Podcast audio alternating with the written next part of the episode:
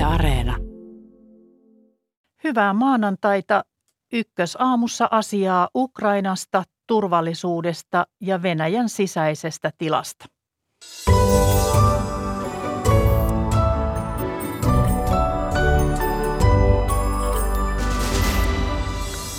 Ensin kuulumiset Lvivistä, Ukrainasta ja perään arvioita sodan etenemisestä ja tulitauon ja rauhankin mahdollisuuksista. Sitten jatkamme Suomen turvallisuustilanteesta, miten se on muuttumassa ja miten nopeasti esimerkiksi liittyminen NATOon onnistuisi. Venäjällä sodan vastustajat ovat yhä ahtaamalla, moni pyrkii myös maasta pois. Opposition tilanteesta ja myös äitien keskeisestä roolista puhutaan puoli yhdeksän jälkeen. Toimittajana tänään Maria Alakokko, tervetuloa seuraan.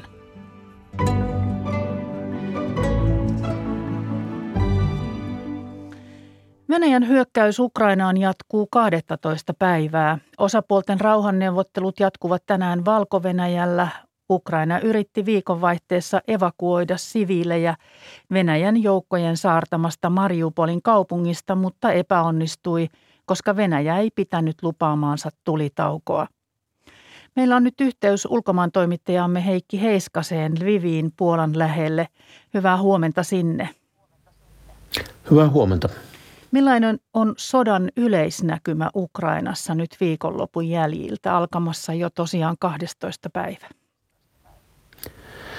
Nyt tässä viikonlopun aikana ei, ei näytä tapahtuneen Venäjän merkittävää etenemistä. Tosiaan tilanne noissa kaupungeissa, joita Venäjä tulittaa, Harkovaa, Kiovaa, tätä piiritettyä Mariupolia, niin tilanne niissä kaupungeissa on tietysti vaikea. Ja Venäjä tosiaan näyttää yrittävän saada tuon, tuon, tuon eh, maayhteyden noilta ylläpitämiltään separatistialueelta, Donetskin ja Luhanskin alueelta tuonne, tuonne eh, Krimin niemi, niemimaalle, jonka se Venäjä miehitti 2014, niin Mariupol on siinä matkan varrella ja siihen kaupunkiin Venäjä on kohdistunut, kohdistanut hyvin voimakasta painetta. Ja toisaalta Venäjä selvästikin tähtää tuonne pääkaupunkiin Kiovaan ja kuljettaa sinne joukkojaan ja yrittää, yrittää sitä ottaa hallintaansa. Mutta tosiaan mitään – mitään, ainakin esimerkiksi Britannian tietojen mukaan, niin Venäjä ei tässä kahden vuorokauden aikana ole onnistunut etenemään mitenkään merkittävästi. No ikään tuli tieto, että taas Venäjä avaisi humanitaarisia käytäviä ja tulitauko alkaisi kello yhdeksän Suomen aikaa. Voidaanko tähän luottaa? Siis näissä isoissa kaupungeissa Kiova, Harkova, Mariupol. Tosiaankin tällainen tieto tuli tässä aika äsken ja sen pitäisi alkaa tuossa, tuossa tuota, pika, piakkoin tämän, tämän tulitauon. Ja tosiaan tuon viikonlopun jäljiltä on tietysti luottamus vähissä, koska Mariupolissa, tässä saaretussa satamakaupungissa, yritettiin kahteen otteeseen siviilien evakuoimista. Tulitauon turvin, mutta tämä tulitauko ei pitänyt eikä siviilejä sieltä kaupungista saatu ulos. Ja siellähän ihmisten tilanne on hyvin tiukka ja ahdinko kasvaa, ruoka, vesi ja, ja lääkkeet ovat vähissä tosiaan tämä tulitauko koskisi nyt sitten jo neljää kaupunkia, Harkovaa, Kiovaa, Sumia ja Mariupolia ja tämä olisi asetettu Ranskan presidentin Emmanuel Macronin pyynnöstä. Nyt on vielä vaikea sanoa, miten, miten se onnistuu ja esimerkiksi tässä on mielenkiintoinen yksityiskohta, että uutistoimisto Reuters kertoo, että Kiovasta – Kiovasta lähtevät lennätettäisiin Venäjälle, sanoo Venäjän puolustusministeriö. Ja tämä on varmaan sellainen, johon moni, moni Kiovan asukas ei ole valmis suostumaan. Tuolta Kiovastahan ja Harkovasta ja, näistä kaupungeista on vielä päässyt ihmisiä ulos. Ne eivät ole täysin saarettuja kaupunkeja. No puolitoista miljoonaa ihmistä on jo painut sotaa Ukrainassa. Minkälaiset jonot rajoille nyt ovat ihan lyhyesti tähän loppuun? kyllähän sen edelleen, edelleen on pit, pitkät jonot ja jatkuvasti tulee lisää ihmisiä. Tämä Lvivhän on yksi tällainen liikenteen solmukohta, kun ihmiset pyrkivät tuonne Puolan, Puolan suuntaan ja, ja rautatieasemalla on koko ajan, koko ajan valtavasti ihmisiä, kun heitä tulee noista tulituksen alla olevista kaupungeista, Harkovasta ja Kiovasta erityisesti. Kiitos Heikki Heiskanen näistä ja kaikesta huolimatta hyvää päivää sinne. Kiitos. Jatketaan Ukrainan tilanteesta. Tervetuloa johtaja Mika Aaltola ulkopoliittisesta instituutista. Huomenta. Miltä kuulostaa tämä Venäjän uusi lupaus siitä, että nyt vajaan tunnin kuluttua alkaisi pääsisi tai tulisi näitä, näitä, näitä humanitaarisia käytäviä ja, ja sitten nämä taistelut loppuisivat? No se pitää asettaa tähän laajempaan puitteeseen. Eli Venäjähän käy tuolla nyt tällä hetkellä tuhoamissota ja, ja, ja tätä kautta niin tämmöinen humanitaarisen tilan antaminen on hyvin vaikeaa ja juonikasta – Venäjä iskee näihin kaupunkeihin melkoisella aseistuksella ja, ja aiheuttaa humanitaarista hätää ihmisille. Täytyy sanoa, että, että on karmivaa katsoa noita kuvia sieltä. Ja ihmiset lähtevät sitten, joko pysyvät siellä tai lähtevät pakoon, koska siis arki on romahtanut ja se on hyvin kivulias prosessi ihmisille, kun ei ole ruokaa ja ei ole päämäärää. Ja, ja nuo humanitaariset käytävät saattaa olla hyvin petollinen asia, eli, eli se, että pitääkö ne lupauksensa. Historia on osoittanut, että Venäjä on saattanut niitä käyttää myös siihen, että ihmisiä tuhotaan sitten niissä käytävissä. Eli, eli tämä mikään niin kuin, ö, kauhean lupaavalta näytä tämä tilanne, mutta tietysti jos puhutaan näistä asioista, niin ehkä siinä on jotain orastavaa toivoa, siis totaalisen sodan keskellä kuitenkin siitä täytyy puhua ja sitten täytyy niin kuin suomalaistenkin ymmärtää, että, että nämä tulitauot on aina suhteellinen käsite. Tässä Heikki Heiskanen kertoi, että tämä olisi Macronin toiveesta nyt saatu aikaan. mitä se tarkoittaisi? No se tarkoittaa, että neuvotteluyhteyksiä on pidetty yllä.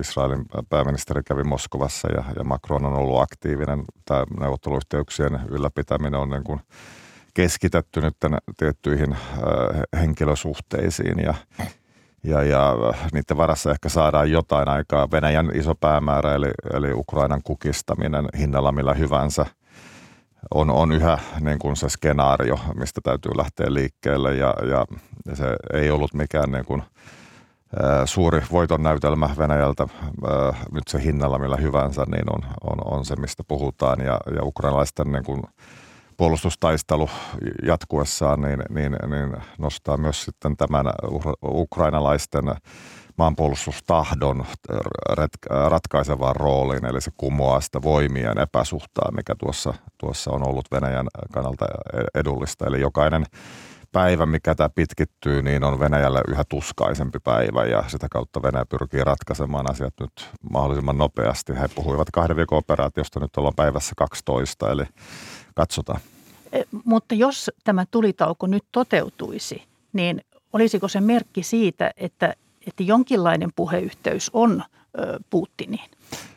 Puheyhteys on. Siis puheyhteys on, mutta tarkoitan sellainen, että, että joka myöskin niin kuin toisi jotain tulosta, koska tähän astihan ei ole voinut oikein mihinkään luottaa. Eikä voi tästä lähtienkään. Eli, eli tuolla alueellahan on vuosien mittaan vuodessa 2014 ollut siis satoja tulitaukoja ja, ja ne pääsääntöisesti eivät pidä. Jos nyt ei saada tällaisia humanitaarisia käytäviä, niin tuolla Mariupolissa esimerkiksi, niin siellä on satoja tuhansia ihmisiä, tosiaan sähkö, sähköt poikki ja ruoka ja vesi alkaa loppua, niin minkälainen katastrofi on edessä?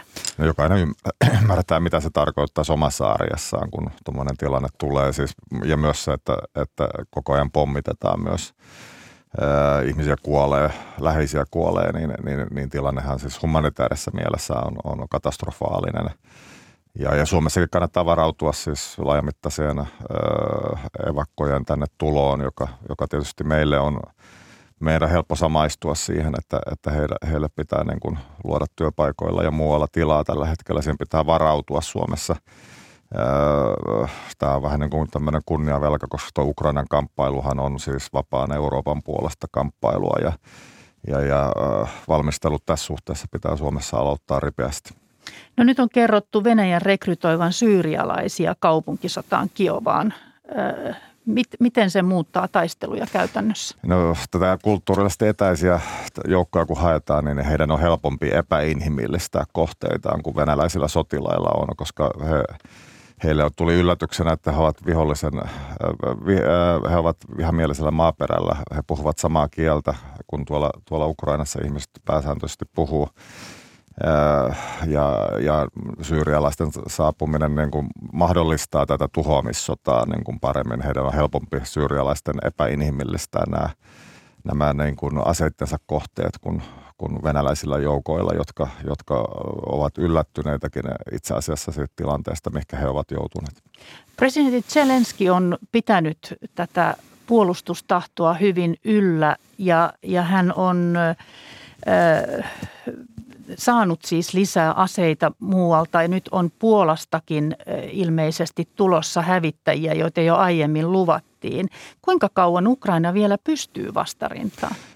Pystyy aika pitkään, enkä siinä kannata Kiovan siis Venäjähän tulee tässä sodassa, siis sillä on kuitenkin käytössä kalustoa, joka tässä tuhoamistaistelussa on, on, on, on terävää ja tappavaa. Venäjä tulee etenemään vääjäämättä, mutta siis Ukraina tietenkin varsinkin kun läntisen Ukrainaan siirrytään, niin, niin tämä sissisodan kuolettavuus ja näännytyskamppailu tulee jatkumaan vielä pitkään. Ee, mutta sodalla on myös taipumus levitä, eli, eli tässä länsi on yrittänyt välttää siis tavallaan tilanteen eskaloimista ja välttää niin kuin esimerkiksi hävittäjien toimittamista Ukrainan tueksi. Siinä on viety siis sitä kalustoa, mitä vietiin aikaisemminkin ja, ja, ja nyt, nyt eskaloidaan nähtävästi. Ja, ja t- tässä sodassa nyt on mukana Ukraina, Valko-Venäjä ja, ja, ja, ja Venäjä ja, ja se selkeästi niin kuin osoittaa eskaloitumisen merkkejä tämä tilanne. Nyt kannattaa siis keskittyä siihen, että odottamattomat asiat lähiaikoina on odotusarvoisia. Eli, eli, eli tämä viikko tulee olemaan melkoinen yllätysten viikko.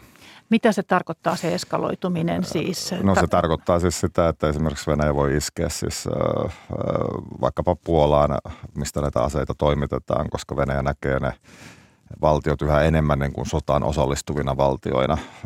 Eli, eli tämä joukko maita, jotka on tavallaan sodassa mukana, saattaa kasvaa. Ja Suomessakin kannattaa varautua siis siihen, että, että me olemme strategisesti päättäväisiä ja ja, ja nyt on viimeistään niin kuin huomattava se, että, että nyt kannattaa kirjoittaa ulko- ja turvallisuuspoliittiset selonteot ja puolustusselontekokin uusiksi. Tilanne on radikaalisti muuttunut, koska Euroopassa käydään laajamittaista ja kenties leviävää sota. Siis NATO olisi sitten mukana, jos, jos Venäjä hyökkäisi Puolaan? Ei se ole, siis se on skenaariona varsin varten otettava asia. No Ukrainan presidentti on vaatinut lisää pakotteita Venäjälle. Mitä voisi sillä saralla vielä tehdä sellaista, mikä tehoaisi?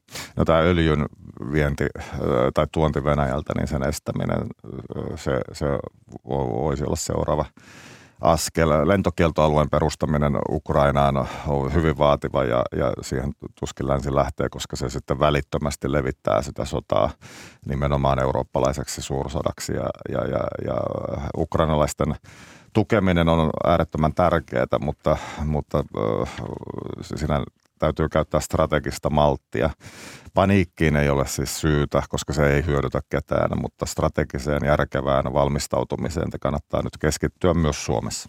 Niin, Mika Aaltola, Suomen johto on tosiaan reagoinut ripeästi muuttuneeseen turvallisuustilanteeseen. Presidentti Niinistö ja Bidenin tapaaminen, Ruotsin johdon vierailu Suomessa heti perään, tänään puolustusministeri Kaikkonen Yhdysvalloissa ja pääministeri Marin Virossa. Mitä loikka tiiviimpään yhteistyöhön Yhdysvaltain ja Britannian, Saksankin kanssa tarkoittaa Suomen NATO-suhteelle? Ruvetaanko meillä nyt selvittämään liittymishalukkuutta? No, totta kai meidän täytyy ymmärtää se, että NATO-liittyminen on yksi, yksi vaihtoehto, mutta sitä ennen niin kun täytyy tehdä valmistelutyötä. Ja saattaa olla, että tämä askel, joka nyt otetaan, niin, niin, niin, niin tiiviimpään öö, Suomen ja Ruotsin aseman selkeyttymiseen sodan varalta, niin, niin, ja siihen tuen saaminen, niin, niin se askel saattaa olla päätöpysäkki, se pitää niin kuin varmistaa, että mihinkään limpotilaan ja välivaiheeseen ei joka olisi turvaton, ei jäädä, vaan että se välivaihekin on turvattu. Ja se saattaa johtaa NATO-jäsenyyteen tai sitten se saattaa olla se päätepysäkki.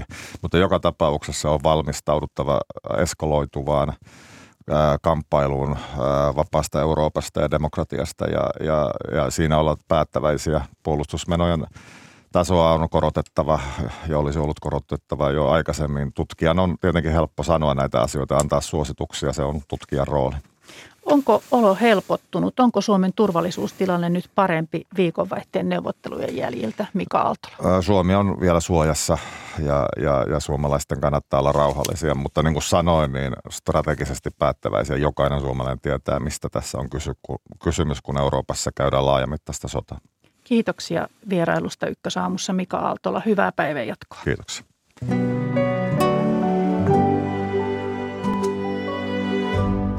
Jatketaan saman tien turvallisuudesta ja Natosta. Tervetuloa turvallisuustutkija prikaatin kenraali EVP Juha Pyykönen.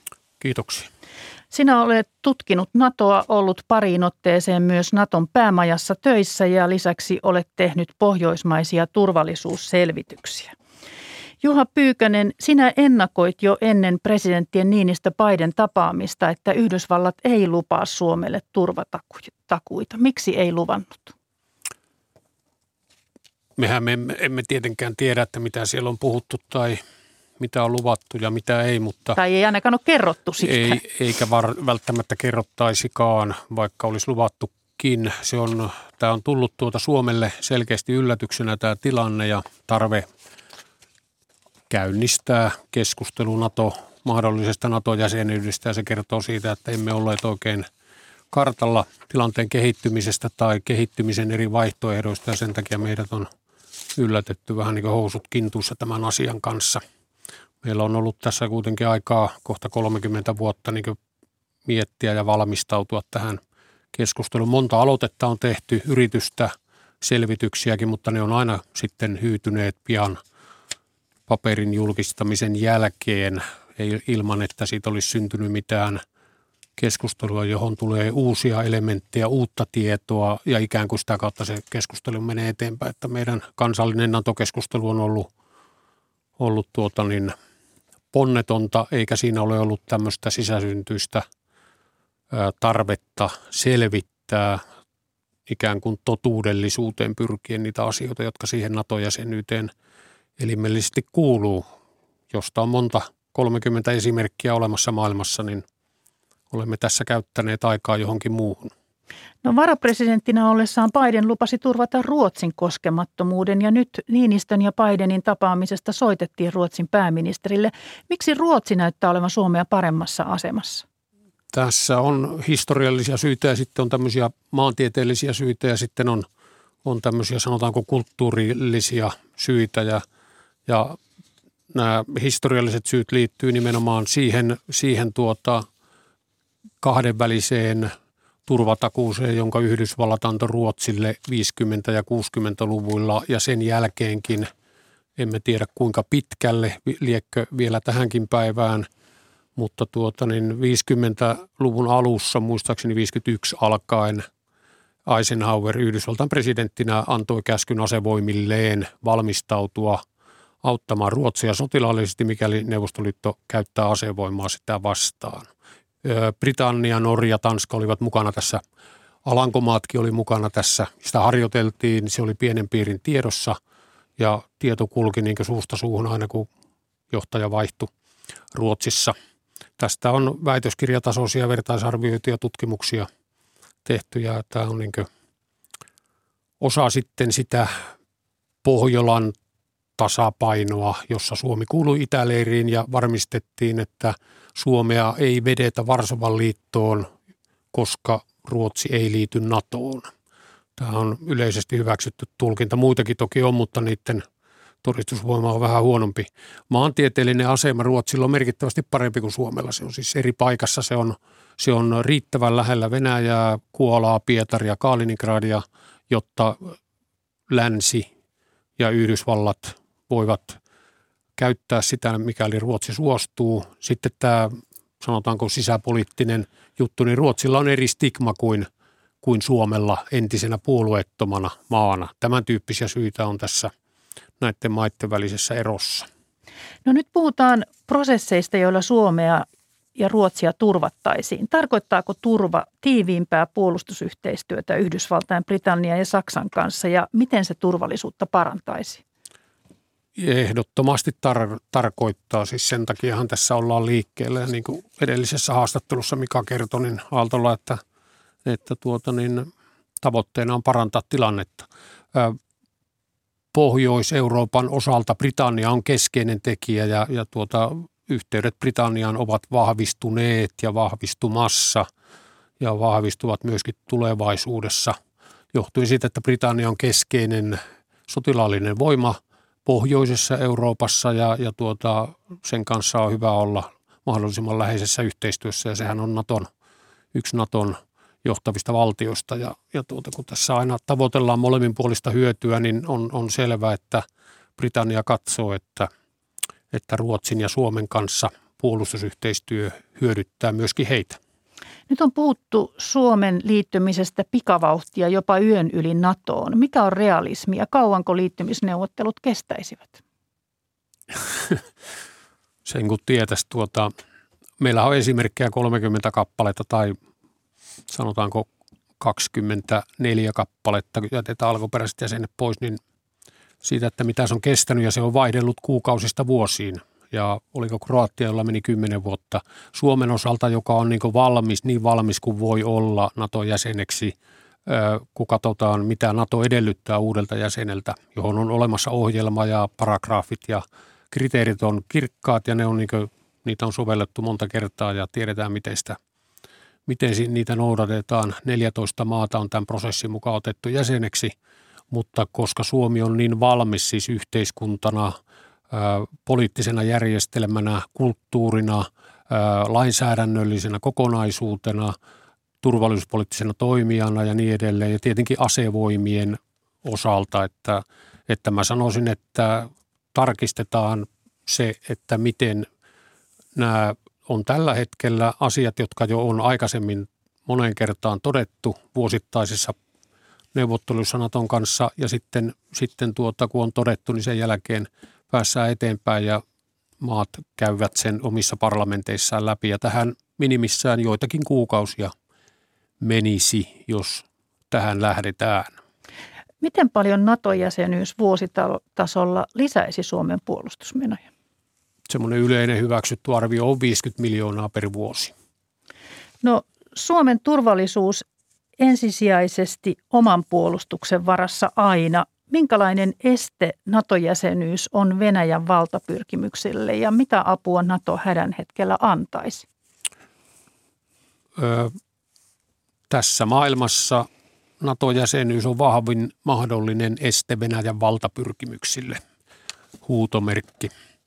Ja tästä tietenkin merkki on se, että 73 olemassaolovuotensa aikana niin yksikään maa ei ole, ei ole NATOa vastaan hyökännyt, eikä NATO-maahan ole hyökätty, ja se on sotien historiassa kaiketiikin kautta aikaan, ainakin siis 1600-luvulta saakka, niin ylittämätön saavutus. Sillä on paljon todistusvoimaa.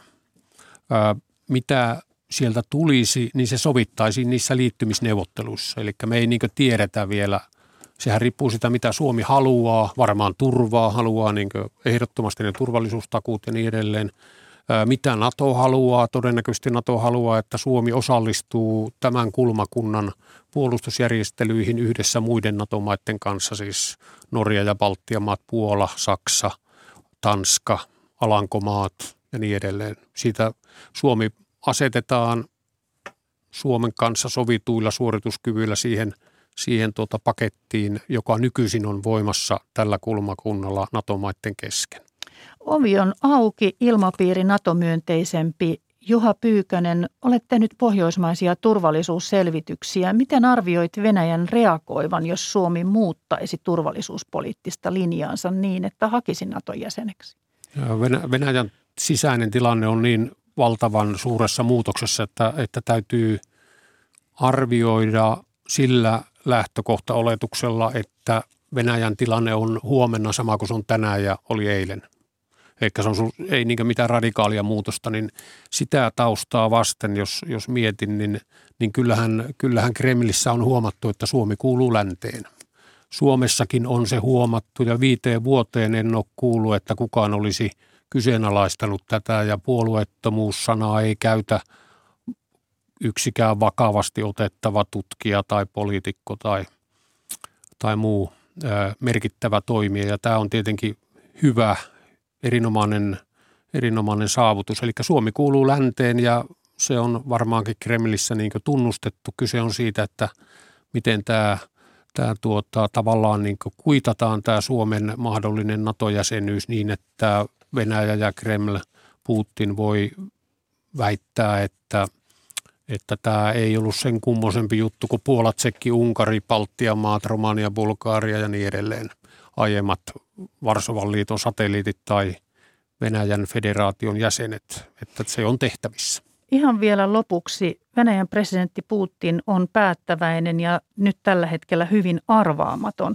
Miten odotat hänen reagoivan, jos Suomi hakee NATOon?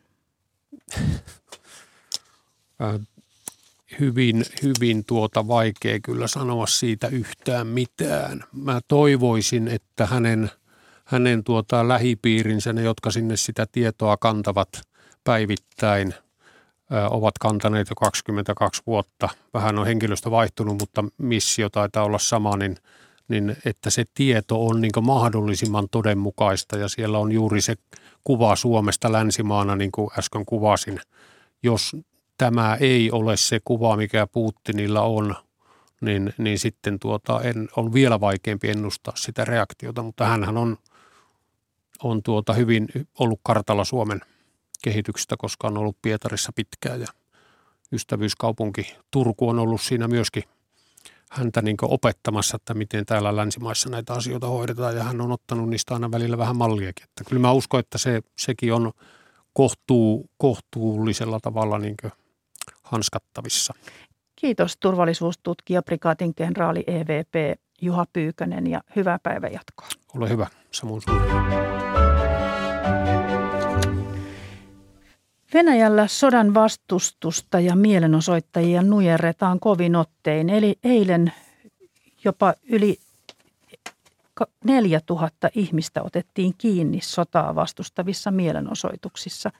Jopa ikäihmisiä ja lapsia pidätetään. Vapaan media median suut suljetaan sotaraportointia rajaavalla lailla. Mitä Venäjällä nyt oikein tapahtuu ja miksi moni pyrkii maasta pois? Tervetuloa tutkijatohtori Veera Laine ulkopoliittisesta instituutista. Kiitos. Ja Amnestin Suomen osaston toiminnanjohtaja Frank Johansson osallistuu puhelimitse. Hyvää huomenta. Huomenta. Ja eilen Pietarista palannut Ylen toimittaja Simo Ortamo. Tervetuloa sinulle myös. Huomenta, huomenta. Simo, Pietarissa tekemistäsi haastatteluista on viime aikoina välittynyt pelko. Minkälainen ilmapiiri siellä naapurissa on? No tämä pelko välittyy varsinkin niistä ihmisistä, jotka ovat, olivat lähdössä maasta. Eli tuossa torstaina haastattelin siis ihmisiä, jotka ottivat Allegron Suomeen ja siellä oli monia, jotka eivät haastattelua ollenkaan halunneet, halunneet antaa ja sitten ne, jotka antoivat, niin puhuivat vapaasti vasta kun kerroin, että tämä uutisjuttu tulee ulos vasta silloin, kun he ovat itse jo Suomessa. Eli kyllä se tietty kansanosa, joka nyt lähtee Venäjältä jo varmaan enenevässä määrin, niin, niin pelkää varmasti siis sitä poliittisen ilmapiirin ö, tosi nopeaa synkistymistä, mitä siellä juuri nyt tapahtuu. Minkälainen paine ihmisillä on päästä pois? No Allegrot ovat täynnä nyt seuraavat pari viikkoa. On tosi hankala tilanne siinä mielessä, että lennot eivät kulje länsimaihin ollenkaan ja nyt Aeroflotkin lopettaa lentonsa – ja sitten ää, myöskin tilanne on myös se, että hyvin harvalla on tällä hetkellä Schengen-viisumeita tai ylipäätään viisumeita, koska pandemian takia kukaan ei ole, on hyvin vähän matkustettu. Eli sanoisin, että siellä on aika paljon ihmisiä, jotka tällä hetkellä suunnittelevat pakoa, sen näkee myös sosiaalisesta mediasta keskusteluista, mutta joiden on hyvin vaikea lähteä juuri nyt sieltä. Mitä tällainen pelon ilmapiiri ja poispyrkivät ihmiset kertoo Venäjän sisäisestä tilanteesta, Veeralainen? Kyllä se siitä tietysti kertoo, että, että niin kuin Simo sanoi, että tässä synkempään suuntaan ollaan menossa. Eli kaikenlainen tila toisin ajattelulle tai kritiikille on kyllä niin kuin kaventunut miltei olemattomiin ja tämä suunta näyttäisi olevan niin kuin vielä tiukempaan päin. Että moni sellainen, joka ei voi hyväksyä sotatoimia tai joka suhtautuu tulevaisuuteen niin kuin pelolla, niin kyllä varmasti moni heistä koettaa nyt etsiä niin kuin uutta, uutta mahdollisuutta tai, tai mitä tahansa keinoa, jolla voisi jatkaa sellaista elämää rauhassa.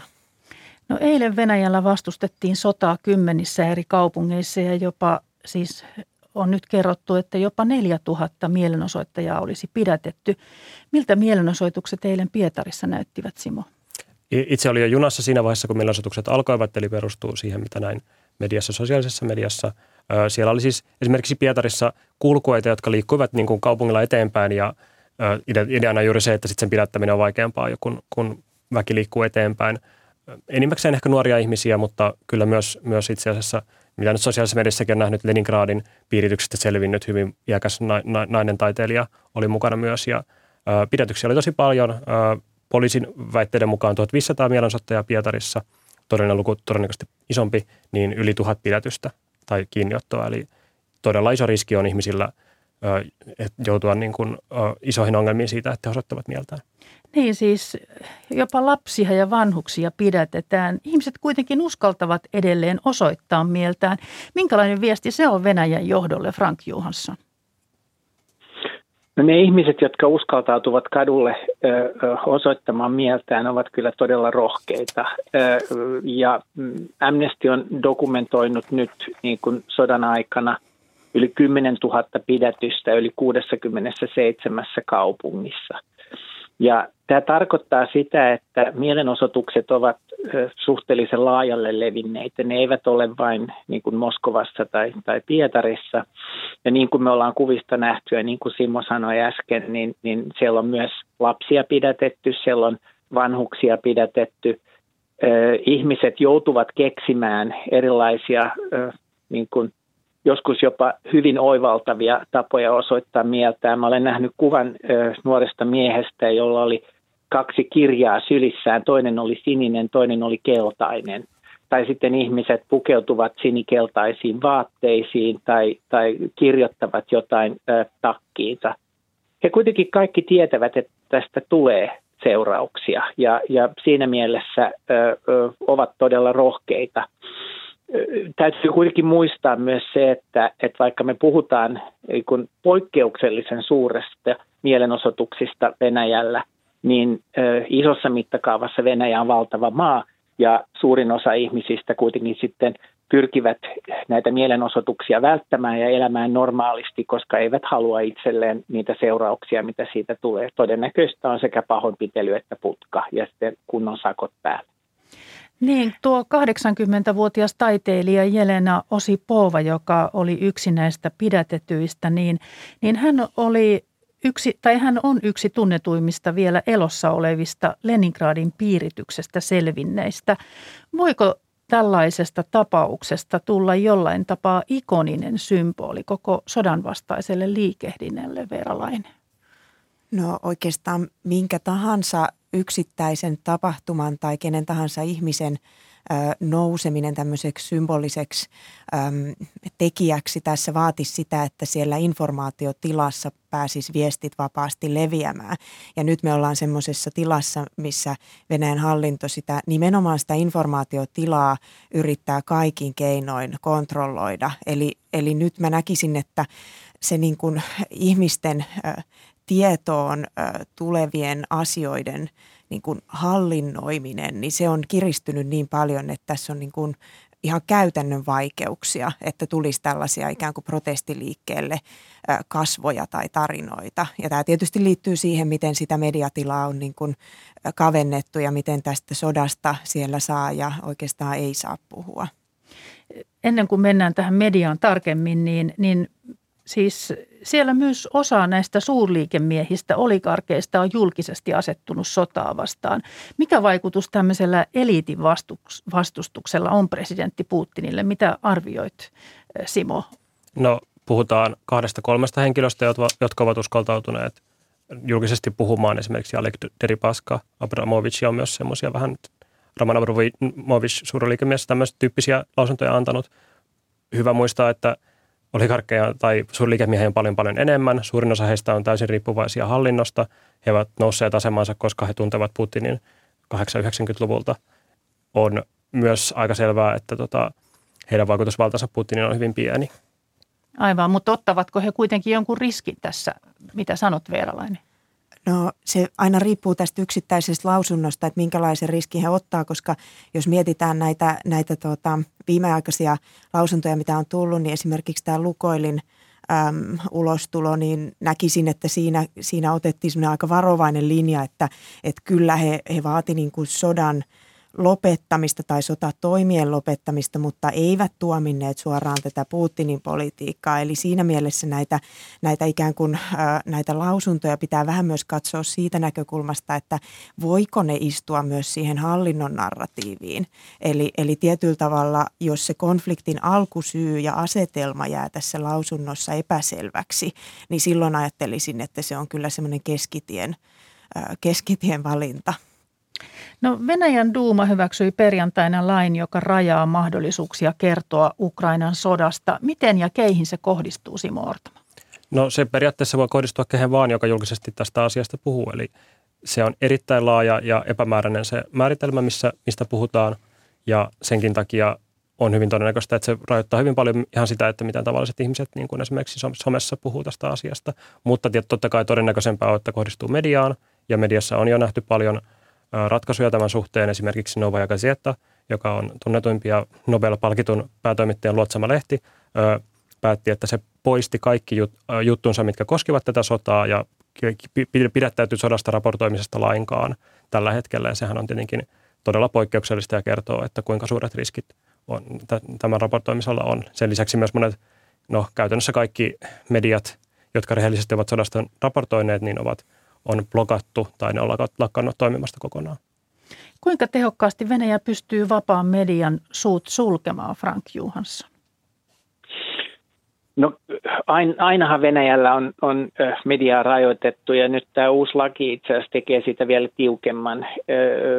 Niin kuin Simo sanoi myöskin, siis Eko Moskovi, Vapaa Radio, ehkä niin kuin tärkeimpiä Moskovan alueella on suljettu. Dojt TV eli TV Sade, joka on ollut niin kuin vapaa suljettu. Ulkomaiset kirjeenvaihtajat, jotka tekevät, tai ulkomaiset mediayhtiöt, jotka tekevät Venäjän raportointia, ovat ilmoittaneet joutuvansa vetäytymään Venäjältä sen takia, että eivät voi taata toimittajiensa turvallisuutta. Sosiaalisen median isot toimijat, Facebook ja Twitter on ilmeisesti nyt blokattu. Ja kyllä mekin näemme sen siis, että, että me joudutaan miettimään uuden lain perusteella, että minkä näköisiä toimintaedellytyksiä meillä ylipäänsä on Venäjällä. Meillä on Moskovassa toimisto, mutta se on tilapäisesti kiinni, koska kaikki se raportointi, mitä me tehtäisiin omien kriteeriemme mukaan, olisi tämän lain vastaista.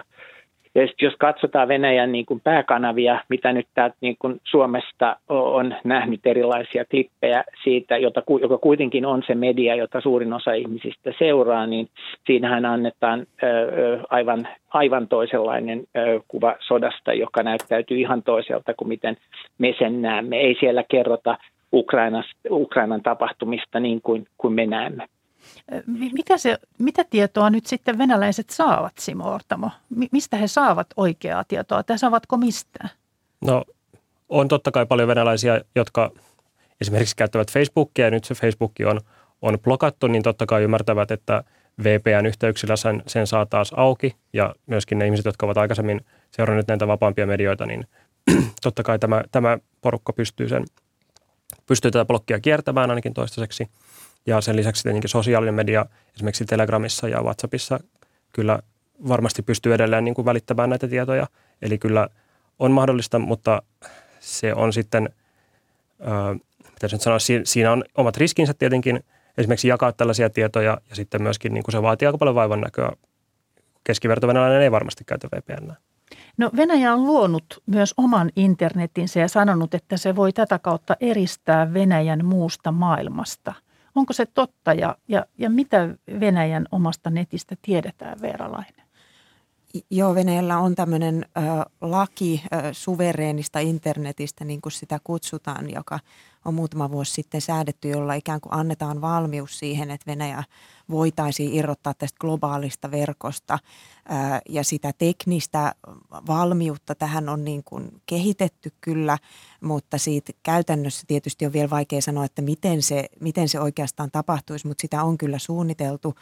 Öm, ja, ja se niin kuin vaatisi kyllä hetken aikaa, että se saataisiin pystyyn ja siitä on niin kuin mahdoton tietää, että miten hyvin se toimisi, mutta et, et olisiko se esimerkiksi sellainen, että jollain VPN-yhteydellä voisi kiertää näitä näitä tota, ikään kuin sinne päästä sinne globaaliin verkkoon vai, vai olisiko se sitten semmoinen täyskatkaisu ää, läntisistä ja, ja niin kuin muista verkoista. Et sitä, sitä on niin kuin hiukan vaikea vielä, vielä tietää ja siitä on nyt ollut ihan viime päivinäkin spekulaatioita, että, että onko tämä nyt niin kuin, ollaanko tätä nyt toteuttamassa. Mihin se tähtäisi siis?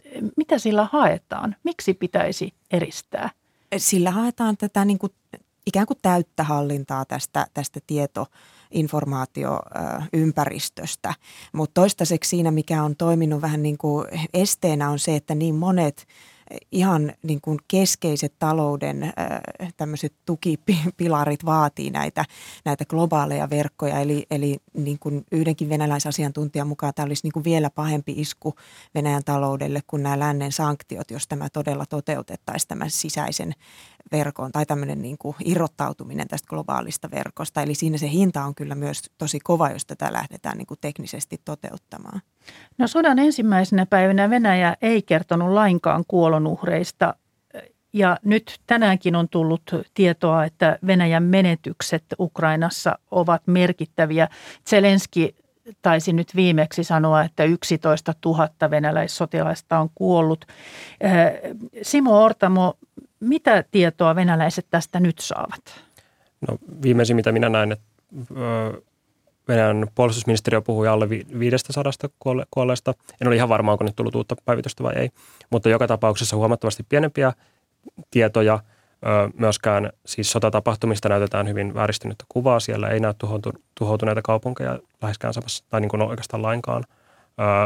Totta kai sitten tiedot tihkuvat, tihkuvat niin sosiaalisen median kautta mitä lännestä, mitä Ukrainasta tuotetaan. Ja, ja vähitellen varmasti sitten myös omaiset alkavat saada tietoa näistä uhreista, mutta siihen saattaa vielä mennä, mennä aikaa, että se, se todella tapahtuu.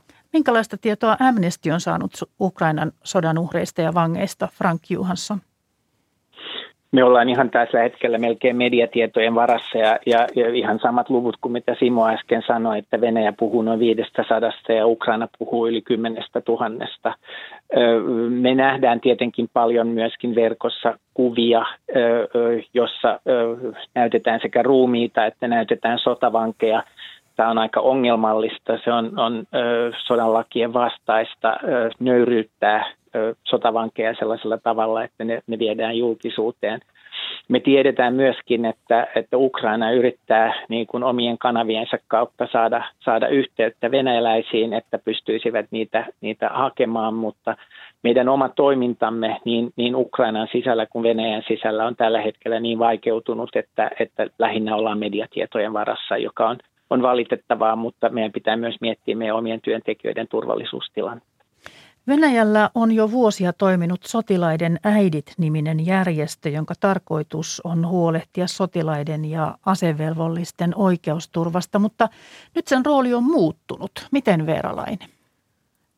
Joo, tässä viime aikoina sotilaiden äidit, jotka siis kyllä yhä ö, myös tätä ydintehtävänsä toteuttaa, niin on, on saanut paljon kyselyitä omaisilta, jotka eivät välttämättä tiedä, missä heidän läheisensä on, että näitä palveluspaikkoja koskevia kyselyitä on tullut paljon ja he koettaa niihin vastata, että mediassa on ollut useita tällaisia juttuja, joissa esitellään sitä sotilaiden äitien niin kuin tätä järjestötoimintaa, että he koettaa yhdistää ikään kuin omaiset Venäjällä ja sitten nämä, nämä tota, sotilaat, jotka on nyt, nyt Ukrainassa. Ja näissä ikään kuin toistuu se ajatus, että, että välttämättä sotilaat ei ole itse tiennyt tai ainakaan heidän läheiset ei ole tiennyt, että minne heidät lähetetään.